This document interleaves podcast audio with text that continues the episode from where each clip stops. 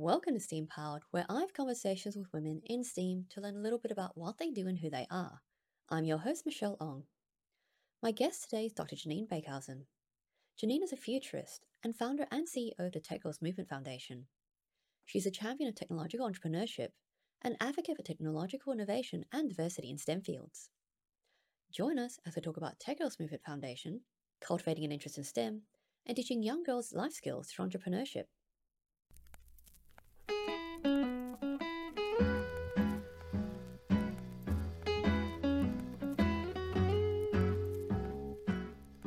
Welcome, Jenine. Thank you for joining me today on STEAM Powered. It is wonderful being able to speak to you today about your journey and all the amazing efforts that you're working on with the initiatives for Tech Girls Movement and, yeah, all the other advocacy work that you do. Thanks, Michelle, for having me. It's a delight to be here. Amazing. So, yeah, we'll get started on the, where you began with all this. You have a background in business and software engineering, but what attracted you to pursue these fields? Oh, what a great question. I guess I, I studied business at TAFE to start with, so in vocational education, and I found it was a great transition from high school into university and I guess trying to find my way. So studying a diploma of business really got me very excited about how to grow a business and how to make it my own.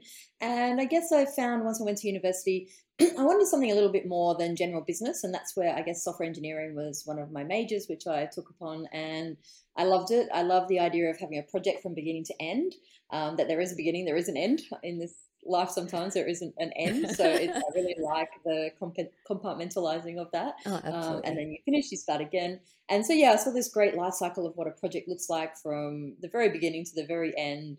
And to be honest, it was one of the most challenging things I've learned um, in software engineering around project management and also mm. just bringing a project to life, working in a team and getting everyone to contribute and all of those fun things. And yeah, I guess here we are many years later, having my own team, my own um, groups of people to work together and creating real community. That's absolutely amazing. So software engineering is still something that's a big part of what you do?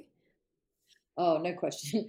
Yeah, um, probably more than I probably realised until you've asked me this question, but preparing for today, uh, certainly realized how, you know, running a business, you you need so many different kinds of technologies to help you through the day, and running two businesses, so let's duplicate, you know, double that. Yes. Um, and yeah, we've had a few software challenges along the way, just trying to get things to talk to each other. And we talk about the Internet of Things, which is a great vision. Mm-hmm. I think as a small business, we're not there yet. There's a lot of gaps we need to fill.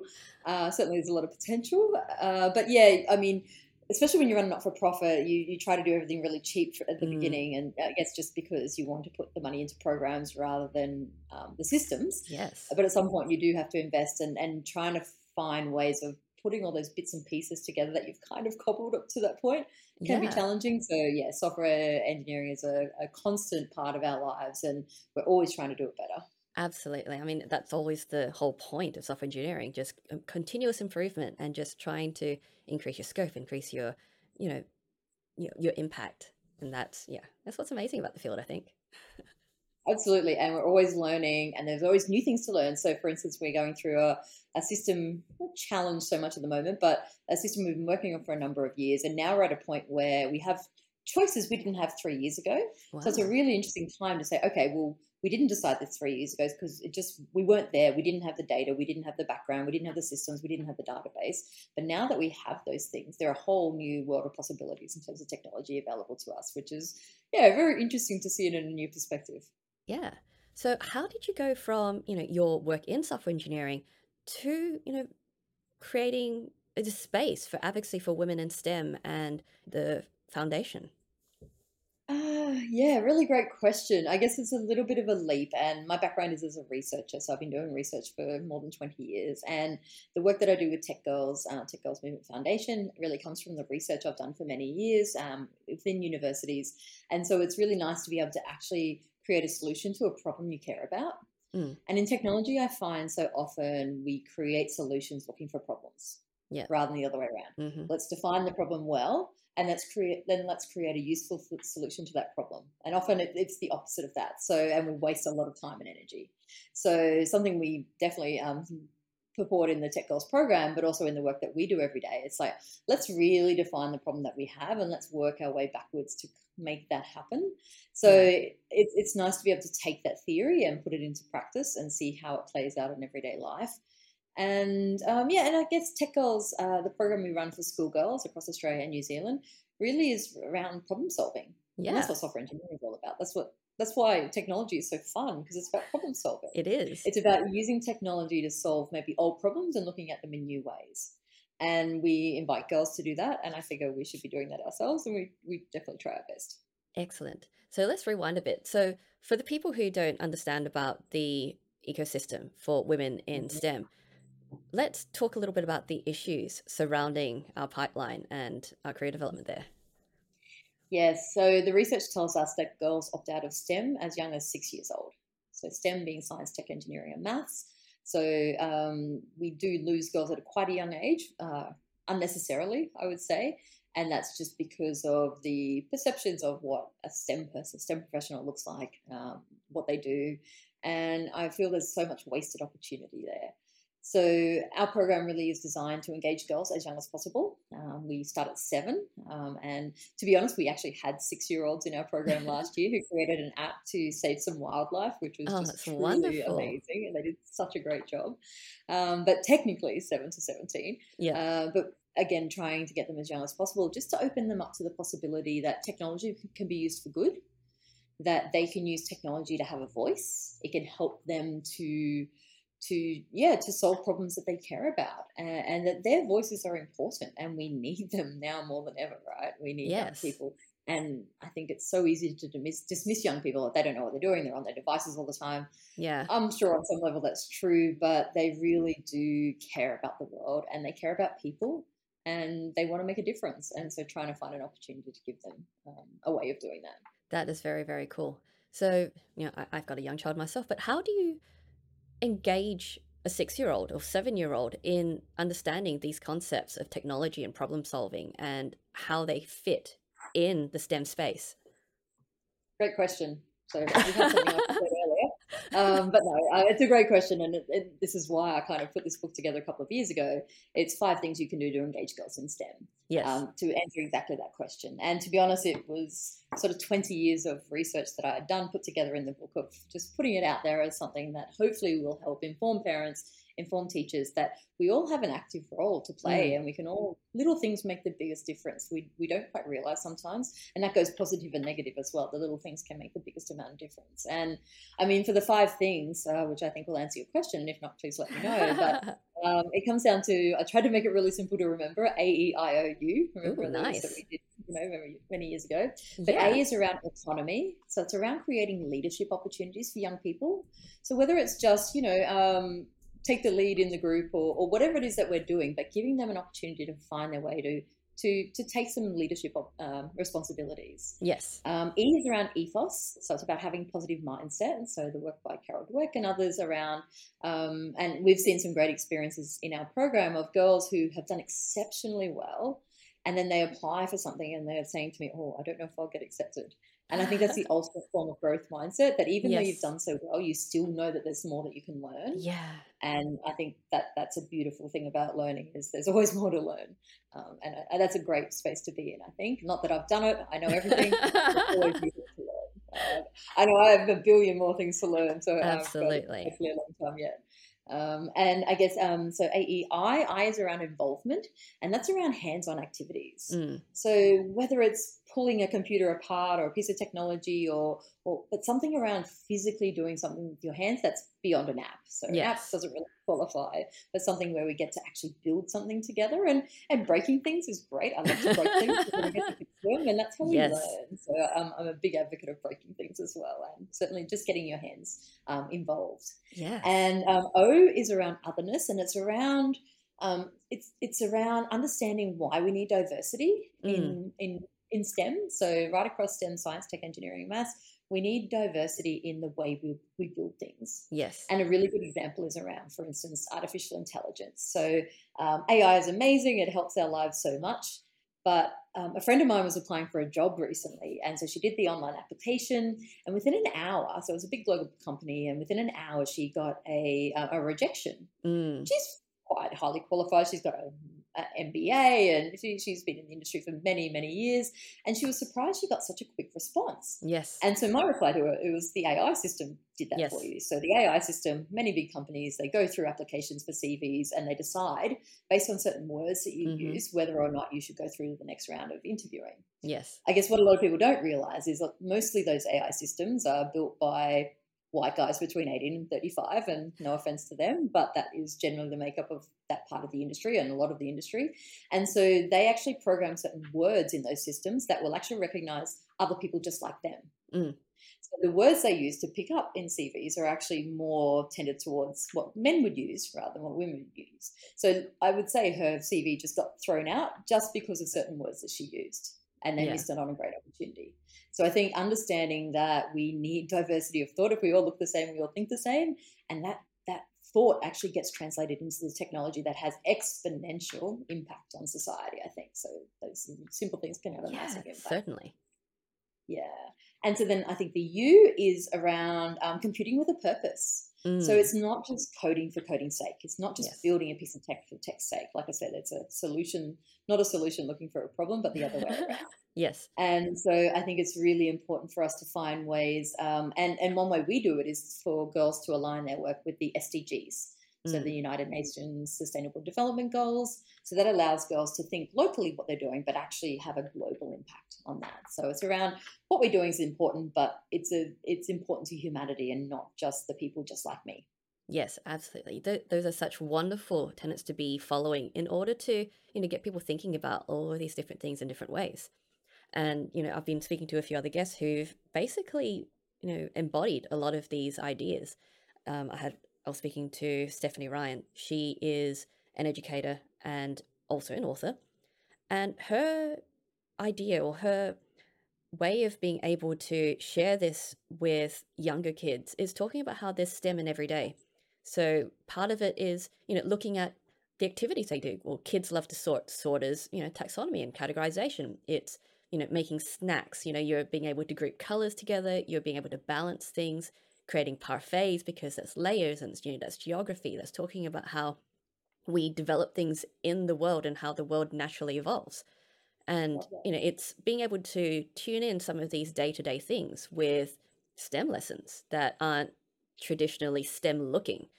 And, you know, it's, again, as you said, about problem solving. There was um, a guest spoke about a program at N I, uh, M I T where they, it's a workshop for programming for kids.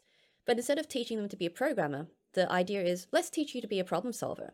And they ask the kids, you know, what what things are going on in your life, in your world, in your neighborhood that make you think, that you think could be made better? And can we make an app to do that? Is there something that we can solve in a tangible way for you? And it gets them talking about, you know, oh, my neighbor has this problem and, you know, it's it bothers them all the time. All right, let's see if we can fix it, or let's see if we can help them make that better. And yeah, it, it's just getting people to think outside the box about the way STEM functions in the world and in our lives. And that's, yeah, that's great.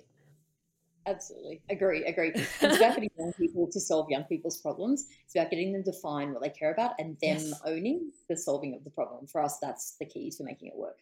Absolutely. Yeah. You, you need to be invested in the thing that you're building. And yeah, what better way to do it than to choose something that actually matters to you? Absolutely. And once they do, you see they just kind of explode um, from there once, yeah. once they do. Um, yeah. And, and it's and if you think about what happens at school, usually you get told what to do. Yes. So having an environment where you're actually not told what to do, you're giving the structure to make the idea come to life, but you get to choose. And we've certainly had instances where, um, so I'm just thinking of a, um, a public school that I went to in regional New South Wales.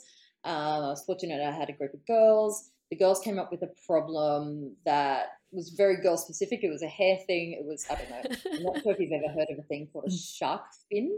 Okay. You know, I hadn't heard of a shark fin before. It turns out a shark fin is when you put your hair up and you have this bit in the middle that kind of sticks up and just ah, because of, yes. Anyway, it's a thing and I've had it my whole life, didn't know what it was called.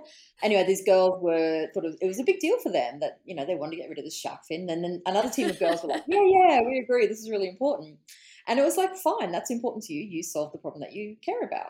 And the teacher pointed out if there were boys in the room right now, they would have ridiculed the girls, they would have shut them down, and the girls would not have pursued that. Yeah, because what a stupid so, idea to again, have to solve.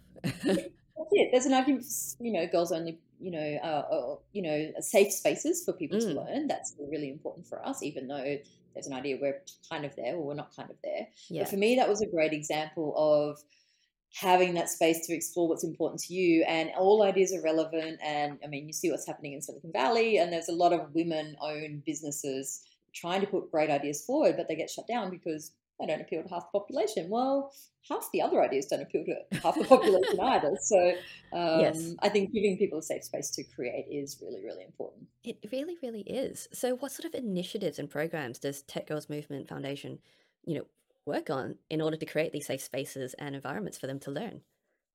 Yeah, thank you. Uh, our signature program is our annual twelve-week STEM entrepreneurship program, which is called the Tech Girls Competition. So we pitch it as a competition because competitiveness is a good thing, um, and it's great to, to try to, and, you know, Australian girls, we love to compete. We love to, you know, try to be the best that we can. And, and in saying that, though, there is all sorts of levels of prizes. But it, it's around... Um, I guess working together. And so what girls do is they form a team. So we will launch on International Women's Day, which is I think just two weeks away now. Yes, very close. And so every year we launch on International Women's Day, and we invite teams of girls, um, up to five, to get a coach on board. So that coach is their either their teacher or their parent, and they register the team. So once they register, we match every team of girls with a female mentor who works in STEM. Mm-hmm. So from all kinds of uh, big, well, big and small companies. And so that, that person uh, agrees to guide the team through for twelve weeks. So to meet mm-hmm. them for one hour per week over twelve weeks. So that's pretty amazing for a young person to have an adult you don't know take you seriously yes. for twelve entire hours yeah. over three months and literally just sit there and say, ask me questions and how can I help you? There's something really powerful about that. And our mentors love it, um, and our students love it as well. And so once they join the program and they're matched up, so in term two, they work together to firstly, um, there's four four modules. So the first one is to ideate. Mm-hmm. So follows the old um, software engineering process, which I guess is now transformed a little bit into design thinking, and there are elements of that in there. But yes. certainly it's about brainstorming and finding a problem that you care about. So once the team can decide on a problem, then they have to research how other people have tried to solve that problem. And once they've done that, they then have to design their own um, solution mm. to the problem, usually in the form of a wireframe for an app. They build a business plan. And once they get that together, then they actually have to do a pitch. So they build a working prototype, and then they have to pitch it, and they have to do a demo. So at wow. the end of twelve weeks, it's pretty amazing. So these young teams of girls, teams of young girls, I should say, are preparing um, a business plan, a working prototype of an app, a pitch video, and a demo video, all in twelve weeks. Oh goodness, um, that's amazing. Judging, we go to industry. Every every entry gets judged by at least three people in industry. We have our state, national, regional prizes. Um, hopefully this year we'll be back to face-to-face events where we can bring yeah. the community in to see what the girls have done, and so they can share it with their family and friends. Usually we would take the teams to Silicon Valley, and we did that four, four years in a row. We yeah. took about forty-five girls over four years to pitch to ten companies in a week, so the Googles and eBays of the world over there. Fortunately, that's not the case at the moment, but yeah, yeah it's this great life cycle where girls are getting, and, and the thing that the girls said they loved so much about last year, out of everything that happened with all the madness, they said they just loved the teamwork. They yes. loved working with other, other people, and the opportunity and a reason and purpose to get together. And so we, our primary school winners for last year were a team from our, uh, locally here in Brisbane, from a public school. There are eleven. And they created a ninety-one page business plan. Oh my goodness, ninety-one pages. That's more detailed than most grown-ups. It was amazing. It's the record. We've never had that. Not that we go for quantity, but we were blown away. And the girls, um, their app is called Girltastic, and they created an app to empower schoolgirls to have more confidence. So it was oh, that is such a good awesome. idea. Oh, that's wonderful. And it, it's great that it's making them think about all these things and, you know, tr- putting it into action in ways that, you know, we do as adults in the workforce from start to finish. And it's such a wonderful set of skills to have, because it's not, it doesn't just apply to business. It applies to everything that you work on at school or even personal projects. And you really do have to think about it in this way in order to ensure success. And yeah, that's wonderful.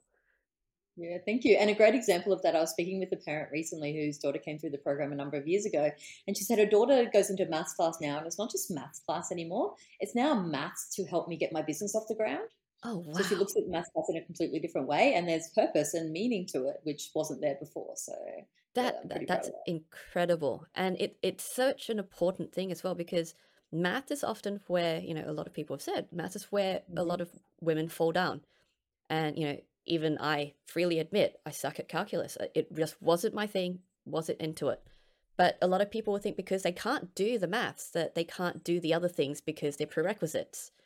And, you know, when you're growing up, they don't teach you about this is how you apply these things. And, you know, again, another guest um, was saying that, you know, you, you need to be able to teach these skills in ways that are relevant to them so that, you know, they know that learning these math skills isn't just because they're forcing us to do it because it's boring, it's necessary. It's because it's valuable and can be used to achieve an end. And giving and things that objective, around, right? It does, and it makes the world go around. And you know, you can't have bridges without maths. You can't, you know, all all the stuff that you do, your toys are built with maths.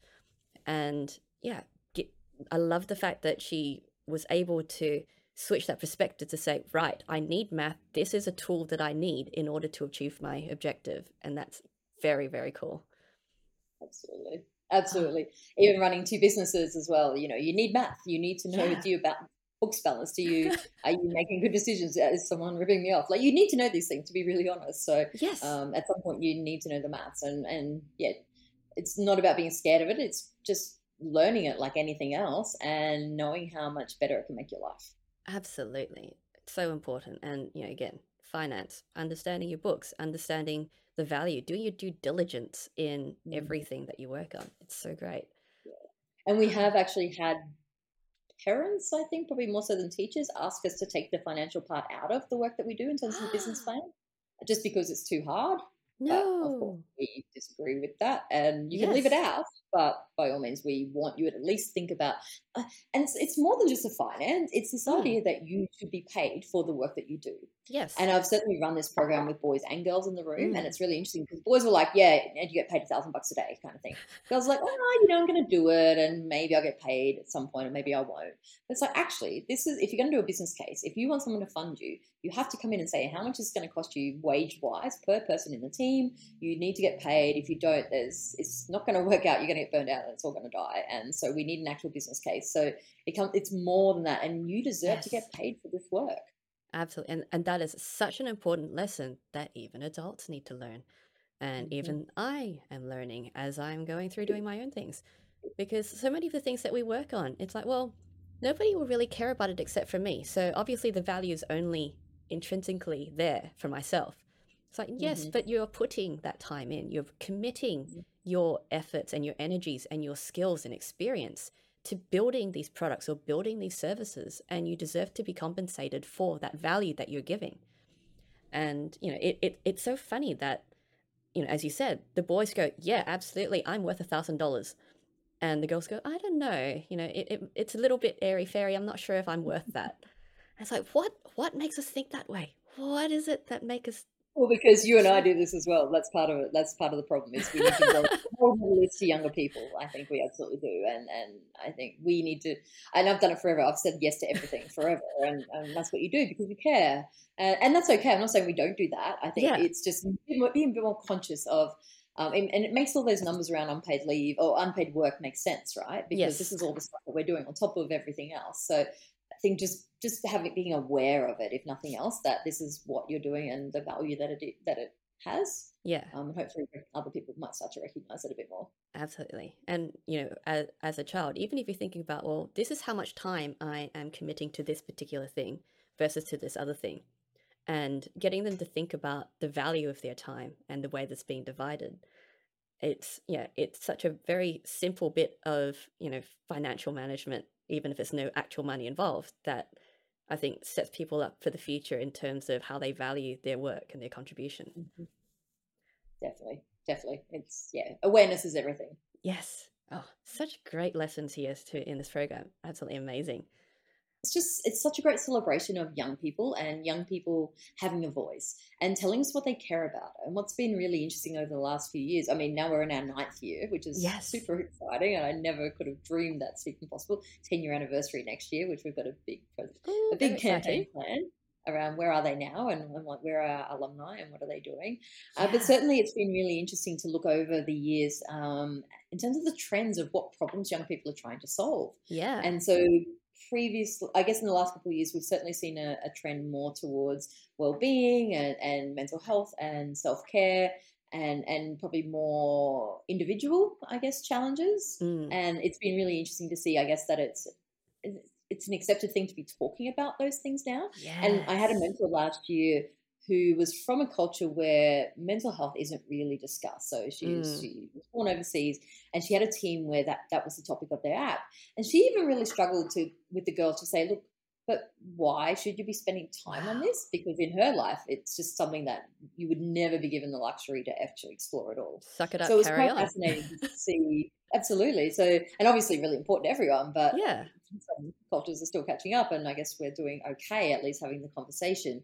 Uh, but yeah, she she had to be convinced herself that this was something she should even put her time into mentoring a team who were actually exploring this. Yeah. Which I thought there were so many interesting layers to that. That is, that is absolutely fascinating because, you know, it, I guess in the environment that we're in, we take for granted that these days people talk about self-care, about, you know, thinking about your own balance and trying to find ways to do that. But, you know, there, there are people who, adult, who have been living their lives a certain way where this perspective is quite different and can be can provide a lot of dissonance with the way that they've been raised or the way that they are accustomed to thinking about things.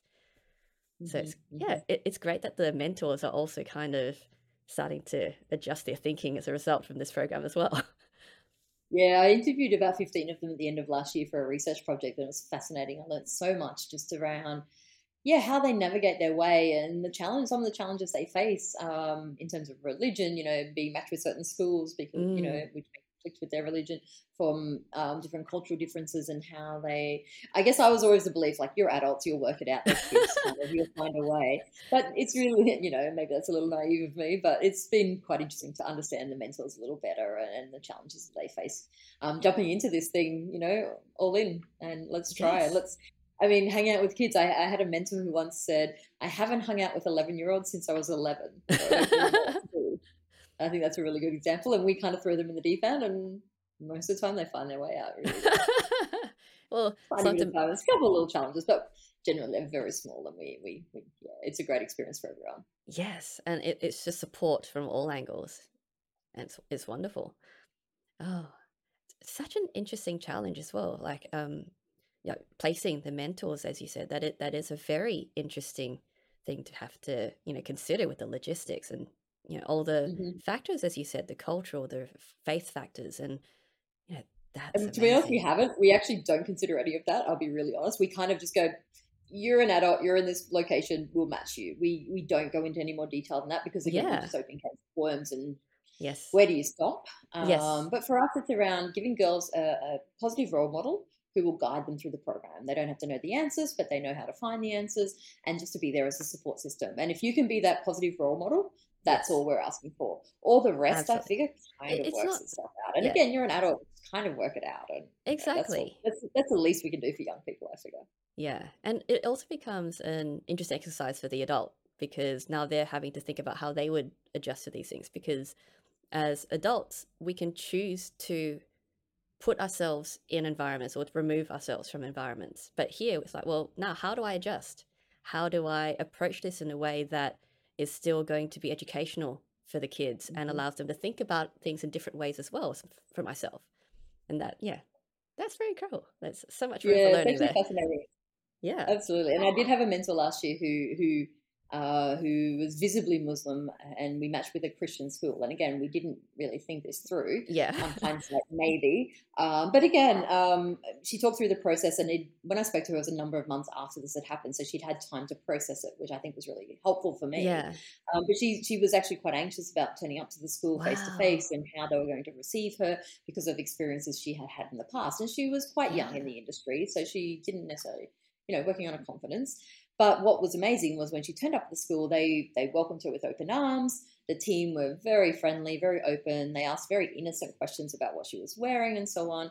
And so she said how she went away at the end of that experience and really had to reflect on herself and how she almost went into battle in, in situations. Yeah. Like she was expecting things to happen that may not have happened, and mm. that she kind of reflected on her whole identity and how she approached those situations. So for me, that was just mind-blowing that we couldn't even plant a tiny seed of something like that happening. Yeah, absolutely. And it, it is one of those things where when you are in a community where you're used to this sort of behavior and the microaggressions, you automatically gear yourself up for combat, and it's just a natural yeah. reaction. But yeah, it, it's, yeah, I'm, I'm glad that it worked kids, out. Right? It is, a kids. And, and kids, right? And, yeah. you know, kids can be nasty, but kids, they're our kids, they're our tech girls, and they all come in with the right purpose, you know, the right mindset generally. They're there exactly. for a reason, and they want to learn, which I think we can all learn. Yes, absolutely. It's a great space for growth. For sure. Yeah. Every single day. Excellent. Yeah. And yeah, so you do a lot of research as well for, you know, your other business. So can you tell me a little bit about that and the sort of work that you do? Yeah, no, thank you. And it crosses over quite a lot uh, because Tech Girls was based on, you know, doing research for many years around why we don't have enough women in tech, yeah. STEM, and then turning that into practice as Tech Girls. So it's like, well, let's take the reasons why and mm. let's turn them into something tangible that works, and that's where we're at.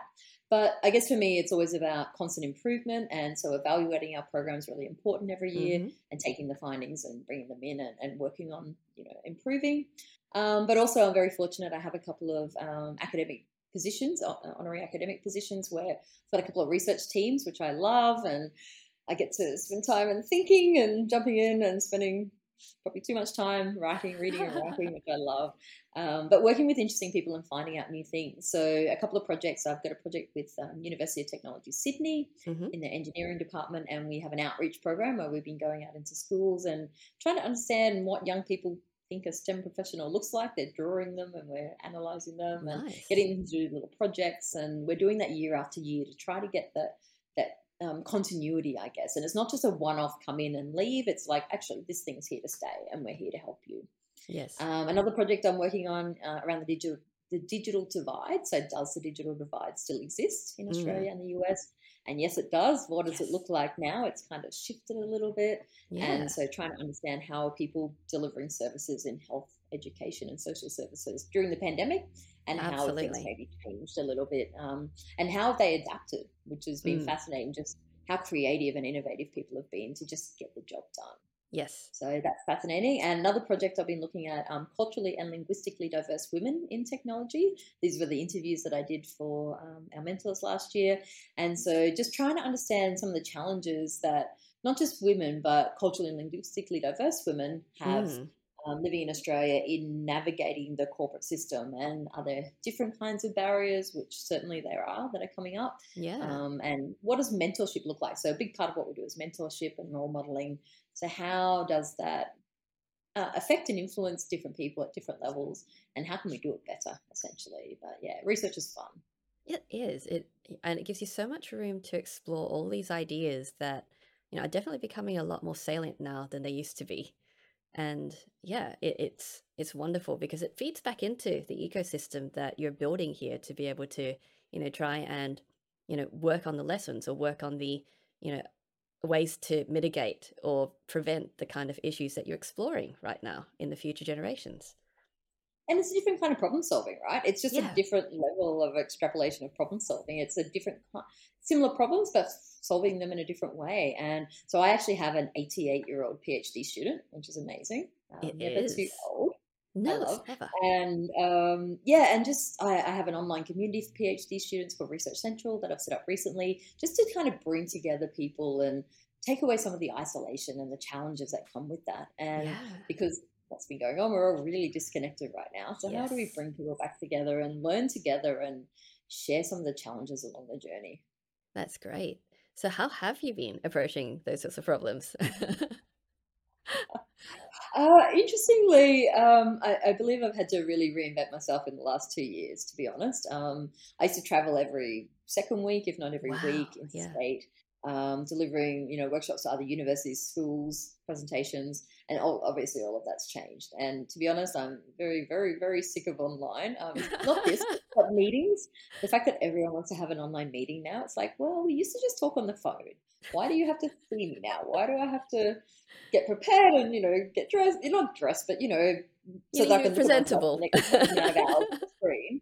You know, and there's, I don't know if you've seen the research around uh, that's come out of Stanford, which talks about what happens when we're in like online Zoom kind of meetings, and uh, the fatigue is real. Yes. And it's because in real life, the, it, our body, when we're online, our body thinks that we're this close to the person in front of us, which, yep. you know, we kind of are right now. And in real life, the only time you ever get that close to someone is when you're either going to go into conflict or you're going to mate. Yes. And so we're not doing either of those things online, but your body actually has this fight or flight in that when we're online looking at ourselves, particularly, we've got this whole thing going on in our body that we just can't control. And that's why yep. it's absolutely exhausting. It is. And so I think what we now need to do, hopefully finding a road out of where we've been, um, finding some balance along the way. And I'm certainly trying to be more proactive rather than reactive. So making phone calls rather than Zoom calls anytime I get to set up a meeting.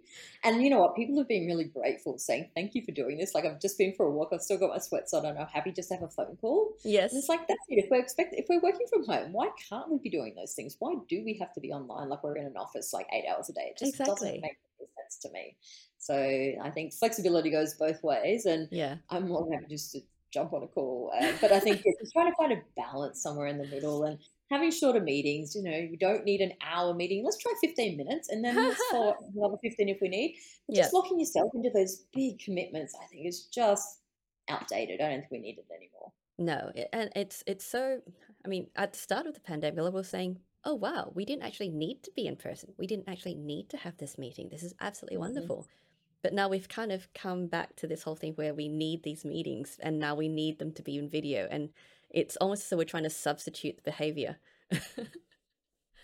Yeah, I don't think we should substitute. It's kind of like the, you know, the uh, the vegan food kind of craze. And I'm, I'm all for vegan food, but I don't want to eat a piece of food that looks like that's um, plant-based that looks like a piece of chicken. Like, I don't understand why you need to make that food look like something you, you don't want to eat otherwise. Like, again, that's kind of what we're trying to do. It's don't make it fit what it's supposed to be like or what you think it is. Let's just enjoy it for what it is. Yeah. Um, yeah. It's a weird analogy, but anyway, it sort of feels no, the same. It's, it's like, oh, we're trying to make something fit, you know, and it doesn't fit. Yeah. It, it's, it's like you're trying to create this additional layer of comfort when it's not absolutely necessary. And it's not comfortable for everyone. I know no. some people love the online. They love to sit here, but most people just turn their video off. And it's like, why are you even online? Why are we doing this? Let's just have half the time on the phone.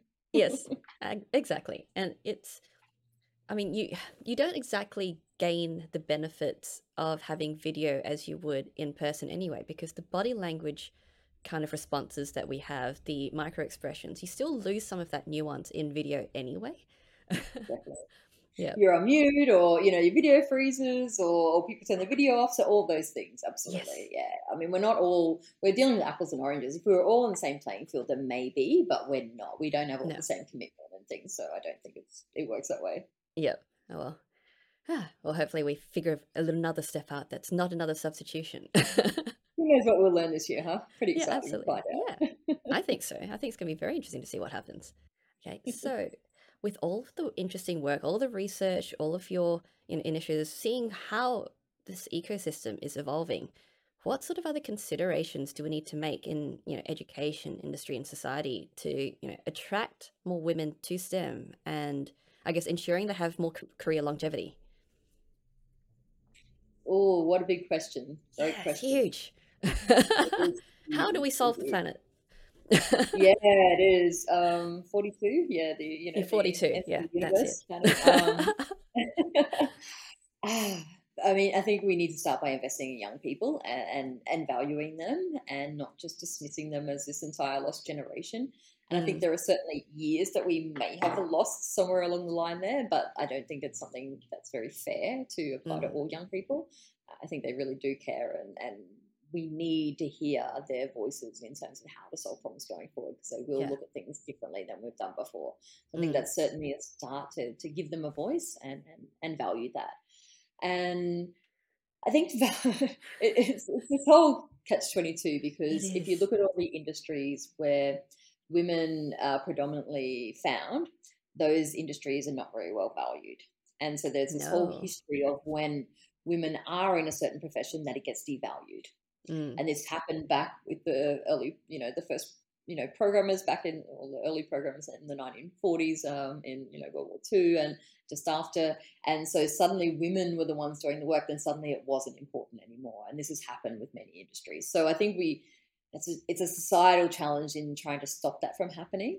Um, I'm not one hundred percent sure how, uh, but I certainly think women infiltrating, I'm all, all bigger fan for finding a way in, and, and women do need to be part of changing structures though, and that's how society will change. And so I, I, the way I think about it in terms of women in STEM, we need to get thirty a critical mass, and that critical mass is around thirty percent of women yes. in STEM. We've been sitting at twenty, fifteen, twenty for decades. Mm. Uh, we need to go beyond that, and hopefully with the pro- our program and others we'll get there very soon.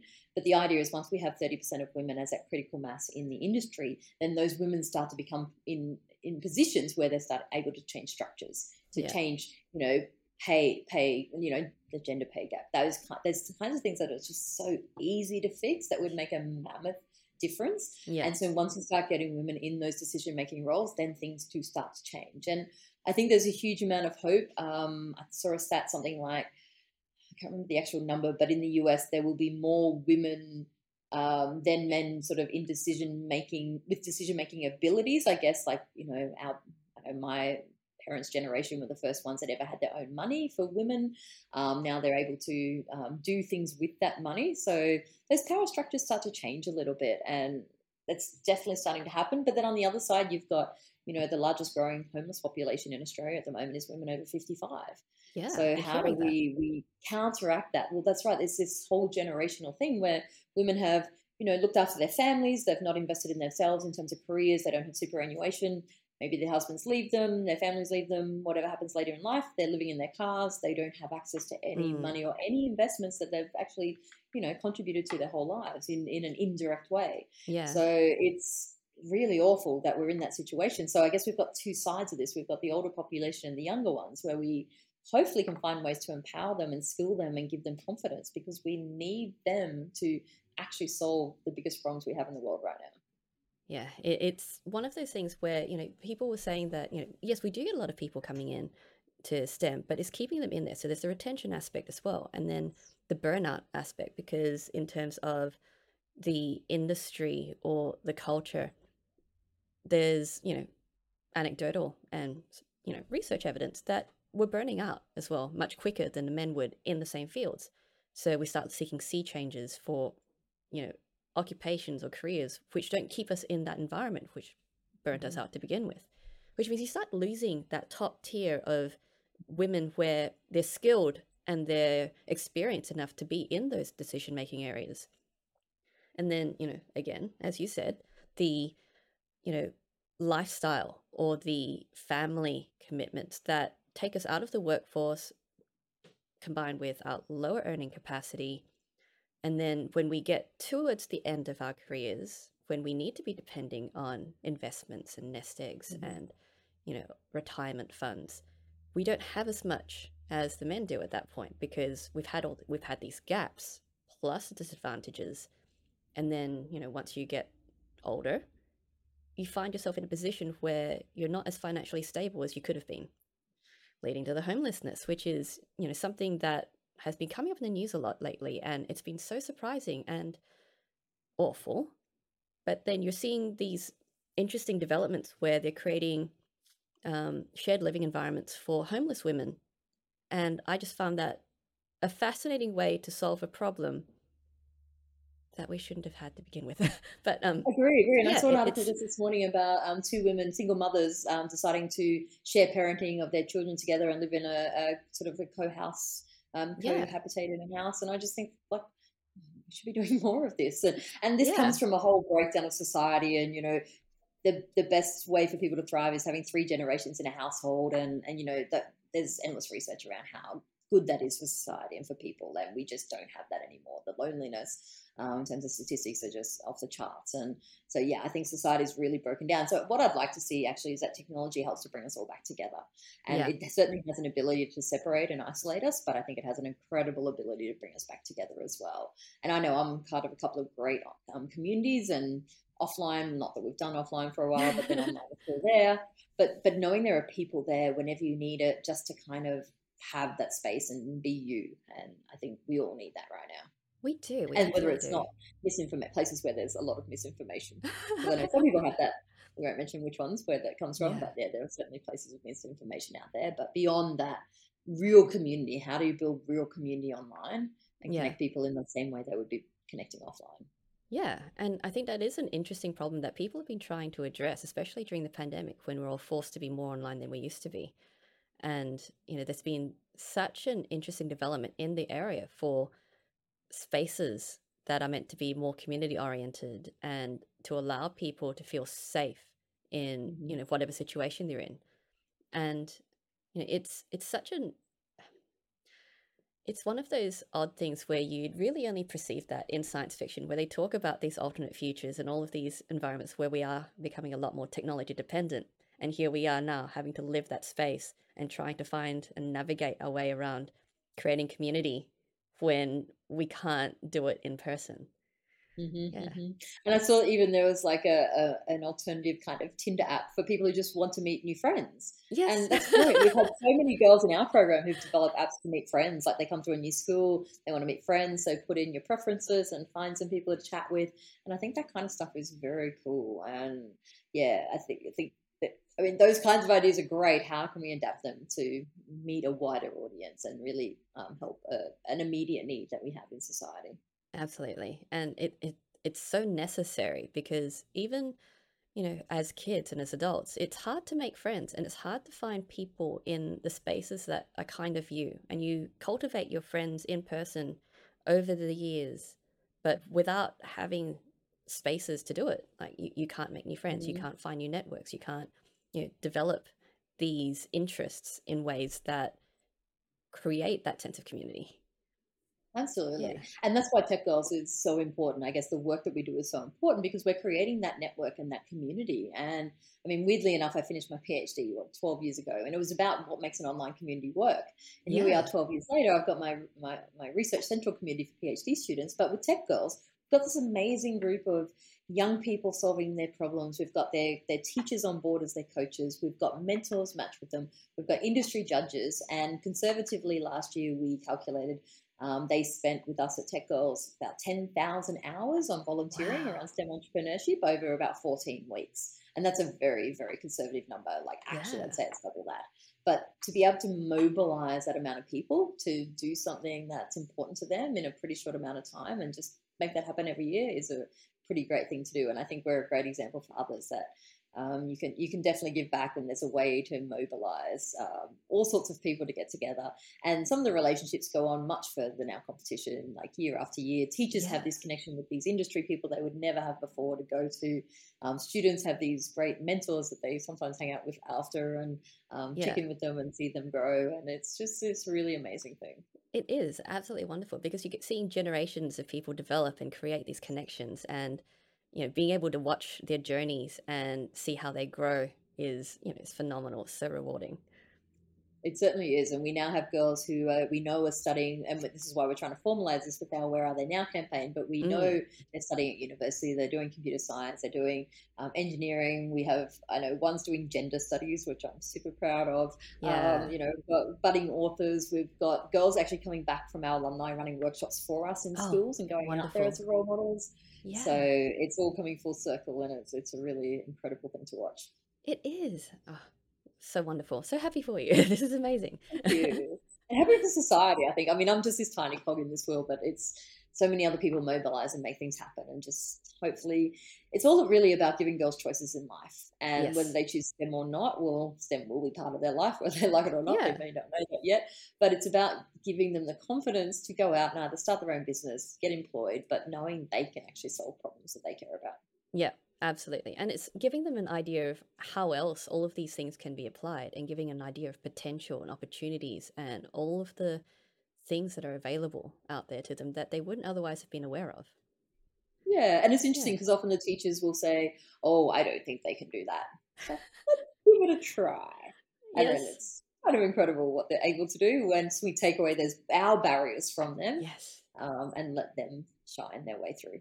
Yes, absolutely. And you give them all that agency to be able to give it a shot and see how, you know, and extend themselves and challenge themselves. And failure is part of that. And failure is okay. Yeah. It's okay to fail. Can Absolutely. I say that out loud again? It's yes. okay to fail. I fail at something every single day. Exactly. Every single day. Yeah. Um, and, and, and it's always part of success, right? It is. And it's such an important lesson as well, because we, there's so much geared towards making sure that whatever we do, we succeed at. And then you only hear about the successes, you don't hear about the failures, but we mm-hmm, need to hear about mm-hmm. them, and we need to understand that they exist, and it's just part of the process. And it, the failure is also part of the problem solving, because like, well, that didn't work. Let's how let's see how we can make it not do that again. And it's, yeah, it, it's so important. And a lot of people forget to teach failure. mm-hmm, mm-hmm. Yeah. And I think in the world we live in, this picture perfect Instagram world, that, mm-hmm. um, yeah, it's it's not it's not seen okay to fail. And I know one one great example maybe that we can I can leave you with is uh, one of our young girls who her mother suggested she should be part of our competition, and um, she said, oh, because her older sister had been part of it and enjoyed it, and the young person who was I think ten at the time, she goes, no no no I'm not going to do that because I won't be good at it. So she just she side-doctored herself out because it's not yeah. something she knew before. So she said, I'm not going to be good at it, I'm not going to do it. Mm-hmm. Fortunately, her mother persisted. And she just put a team together, and she did. Ended up winning the national competition, beat a thousand other teams, pitched in Silicon Valley at eleven, as you do, and um, got on to be school captain, and is an absolute uh, gem. Um, and now role modeling to all of her peers. But we may have lost her just from that one comment that um, yes. I'm not going to be good at that. That Absolutely. One comment could have been the end of it. Yep. And it, it's such a big thing today where it's like, don't don't self-reject. And it's such an important lesson to have, because yes, you might fail, but you might also not fail. Like this, you have to think about the opposite of all of that as well. You, you probably will fail a few things, but what you can fail. And I think coming back to your question earlier, it's like, what can we give parents or um, anyone on the call take them away from today? And I think it's it's encouraging young people. It's like stick it. Like actually, I'm going to reframe that. It's all actually about an invitation. So inviting people to be involved. And there's some really interesting research out of the U S. And I spoke to the researcher, and so she was, she had a whole department of computer science students. And so she was saying, asking the students, so why are you doing computer science? And um, eighty percent of the guys said, I'm doing computer science because I like computer science. eighty percent of the women said, I'm doing computer science because I was invited to. Interesting. So someone had said to them, you should do this, you'll be really good at it. Mm. So they did. They wouldn't have done it themselves. They wouldn't have volunteered it. You'd be really good at it. Okay, yeah, I'll, I'll do that. So it's that invitation. Like, you should come to this meeting. You should present. You should get in front of the photo. You should be leading this. You should be part of this. Like, that is important. And I've noticed it even with mentors. I had a mentor come up to me at an event I presented at in Sydney, I remember a couple of years ago. And she said, oh, I'd really love to be a mentor, but I don't think I could. I've only got a double degree in maths, but I don't think I'm an engineer, but I, I don't think I'd be any good as a mentor. I was like, oh my goodness, you're killing me. Yeah. But yeah, so I'm like, please, I'm inviting you, please be part of our program. And now she's one of our biggest champions, and I have goosebumps as I'm saying that because it's amazing. But it's it's about inviting women. I mean, we think about all the things that you do. Like if someone says, you should do this, you're like, oh yeah, I guess I should. Yeah. Yep. I guess I should. And maybe I will, maybe I won't. But if they don't invite you, you probably don't. Yeah. And I stick my hand up for everything I'm invited to. So that's uh, partly probably why I'm here today as well, because you know, there's an opportunity to share what you do, and you never know what comes out of it. And exactly. It's so easy to say no. And, and so I think that invitation, um, so men particularly, um, notice the women around you and invite them forward and bring them forward, and don't just always take the spotlight. But for us, lifting each other up as well and putting each other forward is really, really important. It is. It's it's very important. And it is a very common thing as well. Um, someone was telling me that there was a, there was an award, I believe, that was being run. And the male colleague had said, I'm putting myself in, to, I'm nominating myself to go in there. Can you please write a referral? And it's like, okay, interesting. And this other person who should have, you know, gone in there, didn't do it. It's like, well, why didn't you? It's like, didn't think I should. It's like, you really ought to. You should put yourself in. You are just as qualified. It's like, yeah, but you know, they don't. Want, we don't want to put ourselves in that position, unless you know we're asked to be there, unless we feel that we're invited in there, unless we feel welcome or we feel deserving of that space. And it's such, yeah, mindset. it's all mindset. That's it. And and that's why I'm a big fan of, you know, Amy Cuddy, and she, you know, put your hands on your hips and look at yourself and tell you how, yourself how awesome you are, and get your power pose out and off you go. And uh, that's, that stuff's really important. Mindset is absolutely key. And, and we can't keep complaining that we're not moving forward if we don't kind of put our hands up, I don't think. I think we have to try our best. And I'm not saying that we don't complain, because we should, because things are not okay, but certainly yeah. we have a role to play as well. And, and we need to put ourselves and our, our friends and our colleagues forward too. Yes, absolutely. Being able to share that around a little bit more. I think so. Yeah, it takes a bit of pressure off, but um, yeah. And, you know, it's not like, you know, um, nominate a friend kind of thing. And, and so get other people to say how awesome you are rather than doing it yourself, because it's always yes. really hard. It is very hard. Get that group it's, of people where you can do it for each other, and I think that's magic. Yeah, it is. And yeah, it's it's being able to support each other in ways that you can't offer up yourself, and I think that's wonderful. Yeah, that's it. That's it. Find find a good crew of people, and yeah, support each other, and um, having good good people around you. Having champions. Champions are key. So a champion is different to a mentor. So a mentor is someone mm. who might guide you through something, but a champion is someone who will actually stand up for you in the room when you're not there and put yep. you forward. And so we all need those. We do. Men and women. Yes, absolutely. We do. We do need champions. And I think we forget that we do need that level of support. We do. It's nice to have that support, and we need that level of support in order to make sure that we can shine, that we can, you know, show that we can achieve. And it's, yeah, it's good to be able to have that. And we're worthy. Absolutely. If not doubly worthy, because we work twice as hard. Exactly. I would say in a lot of instances. To prove ourselves. Yes, we absolutely do. That is, there's no doubt there. Yep. So most, any women, mostly very capable. That's why I hire mostly, um, I hire mostly mothers. So uh, women who have children, because they come in, they get the job done, they leave, they value their time. I value their time, and we get stuff done. And they're very, very, very capable, because they spend their entire day problem solving. That is, yeah, that is something that a lot of people have been saying. It's like we we need, we can't lose the people who've become parents and mothers, because, you know, they have these additional skills. They are crisis managers, they are problem solvers, and they have to be efficient in order to be able to function. Right, want something done, ask a busy person, but absolutely. And they, yeah, they use their time wisely. And so I highly recommend that for anyone who says they have recruitment issues. Hire mothers, even if it's a shared job, part-time. They work for two days, you'll get four days work out of them, just because of the effort they put in, not because of the hours, but the effort yep. they put in. And um, no, I think there uh, definitely there are groups of society we're totally missing out on. Absolutely. Okay, so we might start to wind up here to get to some of the soft questions. And I've, I've been saying soft in quotes these days, because a lot of people say, these are not soft questions. So, right, so what hobby or interest do you have that is most unrelated to your field of work? Oh, okay. Um, I do craft, so I love making stuff with my hands, and I do yes. mosaics and um, like anything with paper. But yeah, I love building wall mosaics and doing really weird pictures and things like that out of oh, um, tiles and glass and, and things, and make them and stick them on the wall. So I think it's completely unrelated. But again, it's sort of problem solving. I, I really like puzzles, so jigsaw yes. puzzles, which again is completely unrelated. But it's about problem solving. I have mm. this problem. I have a thousand pieces that need to fit together. I need to make this work. Or I have all these pieces in, you know, I need to fit them on a page and make them look like a picture. So there's this weird theme underlying it. But yeah, I've, yeah. I love doing things with my hands, and I think puzzles and pictures are, are lots of fun. They are. They are so much fun. And, you know, I love the fact that you do mosaics, because it is about extending your creativity and being able to problem solve. And, you know, it's it's such an amazing way to be able to view a picture compared to, say, illustration or painting. It's such a wonderful medium to be working with. It's fun. Smashing stuff is fun. Also stress releasing. Amazing. it's it's much fun to smash things, yes. And then put them back together. But yeah, it's, it's about taking something in reality, I guess, and smashing it into pieces, and then finding those pieces and putting back together and seeing what that picture looks like. I think that's yes. fun. Oh, that's so good. I love that. Okay, and which childhood book holds the strongest memories for you? Oh, Oh, that's a great question. I don't know if there's one particular one. I know that I was the first to finish the, my, like in grade one, we were given a book to read for the first time. And I remember I finished it before everyone else. And it was like Dick and Dora. And I was wow. really proud of myself because I finished it first.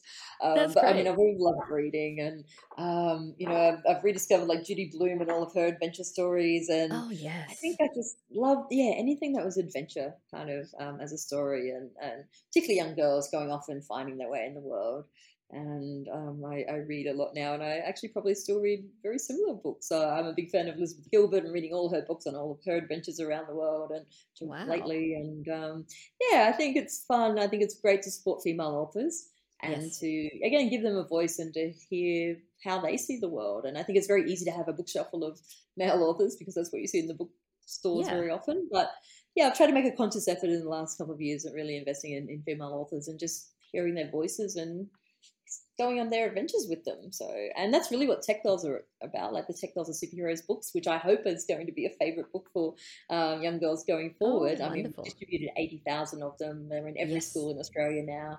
And so the idea is, yeah, here's an adventure. Here's hopefully some women you can look up to and aspire to. And, you know, they're just like me. And if I can, if they can do it, I can do it. So um, be like them and um, find your way in the world and get things wrong and stumble over the way and um, eventually find something that makes you happy, but um, and always keep learning. And that's really what it's all about. Yes. And it's such a, it's, it's an interesting way of looking at the way that these books geared at girls are written as well. It, it is about, you know, perseverance and resilience and being able to overcome and, you know, achieve these goals, and it's written in a very slightly different way to ones where you do have male protagonists, and it's subtle, but you don't really notice it until you start, you know, reading a lot more of them and mm-hmm. seeing, oh wow, it, it's such an interesting way of portraying this perspective. Absolutely. And if you know about the Bechdel test and any of that stuff, you know about how movies are put together and things, but it's so true. It, it certainly does permeate culture, and culture impacts on the way we do things. And if you look back on, you know, the Princess Bride and, and things like that, no, no, no offense to them, they were in their time, they had their place. But you look back now, I kind of cringe just to say these were the messages we were giving young people, and some of the music and things. You're like, no wonder the world is kind of the way it is, because these were the messages that we, you know, that a girl has to be a princess, or, you know, and you have to be saved, and oh, really? Save yourself. Yep. And that's, that's such an interesting transition now to the way that all of the animations are going, to, you know, with all the storytelling as well now. So you've got Definitely. Brave, and you've got, oh, what was it? Um, I've forgotten the name. I guess Frozen counts as well. Oh, of course, absolutely. Yeah. Encanto's new one. There's a number of Encanto, them now that yes. are trying to find a new way, which is great to see, because it has a lot of correcting to do, I think. A lot of damage to fix. And not yeah. damage, you know, some girls like that, and that's fine. I think it's just messaging that, yeah, that we're inferior and that we need help, and I think a lot of us don't. I think a lot yes. of us are extremely capable of finding our own way. And yeah, it's great to have others on the ride for us, but not we don't need saving. Yes, it, it's... We're completely capable of doing things by ourselves, but it's okay because there are other people around us, and it's fine. Absolutely. And surround yourself with people who have strengths that complement what you have. Yes, absolutely. I think, I think that's the key. Yeah, yeah, yeah. Work yeah. with work with a team and work with people who can do things you can't do, and together we can all make it happen. Absolutely. We all have skill sets that, you know, we can use to build things together, and it doesn't have to be that, you know, you don't have to be one who's carried. You don't have to be mm-hmm. the one who is the follow or the one behind. It's okay. You can be beside, you can be in front, you can be anywhere you want. And I think diversity of stories is what we need for that. Definitely, yeah. definitely. And again, it comes back to giving everyone a voice, and we all yes. have we all have something interesting to say. So how can we tap into that? Absolutely. Okay. And last question: what advice would you give someone who would like to do what you do, and what advice should they ignore? Oh, what is it that I do? That's my first question. Yeah. I had someone say recently they wanted to do what I do. I was like, what do I do? hmm, I, I talk a lot. I read and write a lot. I, you know, come up with interesting ideas sometimes. Um, yeah. Oh, I think back to what I said before, like putting your hand up a lot and just agree, just saying yes to things, and that's a good way to learn. So you mm. may not know a thousand percent how to do something, but give it a try, and that's kind of helped me to get to where I am by always kind of saying yes, yes, yes, I'll, I'll give it a go. Um, I'm a big fan of the eighty percent rule, and I, this mm. has really helped me in the particular in the last few years, in that this whole perfectionist world that we're in, we want to get things one hundred percent right. Mm-hmm. Well, that's kind of impossible. Perfectionism is just literally impossible. You kill yeah. yourself trying. So I figure an eighty percent rule is a, a good kind of um, compromise. So if I can get things done eighty percent well, then I'm pretty I'm pretty happy with that. Mm. And that other twenty percent usually is in my head, and no one else actually knows what that other twenty percent is. So that eighty percent is actually someone else's one hundred percent. Yep. Even though it's my eighty percent. Mm-hmm. You know what I mean? So what you think is someone else's. So that eighty percent, they're like, oh, this is off the charts amazing. You're like, I probably could have done a little bit better, but that's actually pretty good. So, and I've saved my sanity. So, you know, that stuff that I wanted to work out didn't work out, but no one actually knows.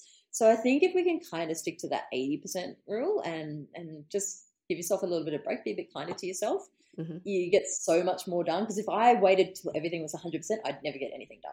You end up suffering from scope creep because you keep going, oh, I could do this and I could add this and this would make it better. And it just doesn't end Always. because you keep thinking of more ideas.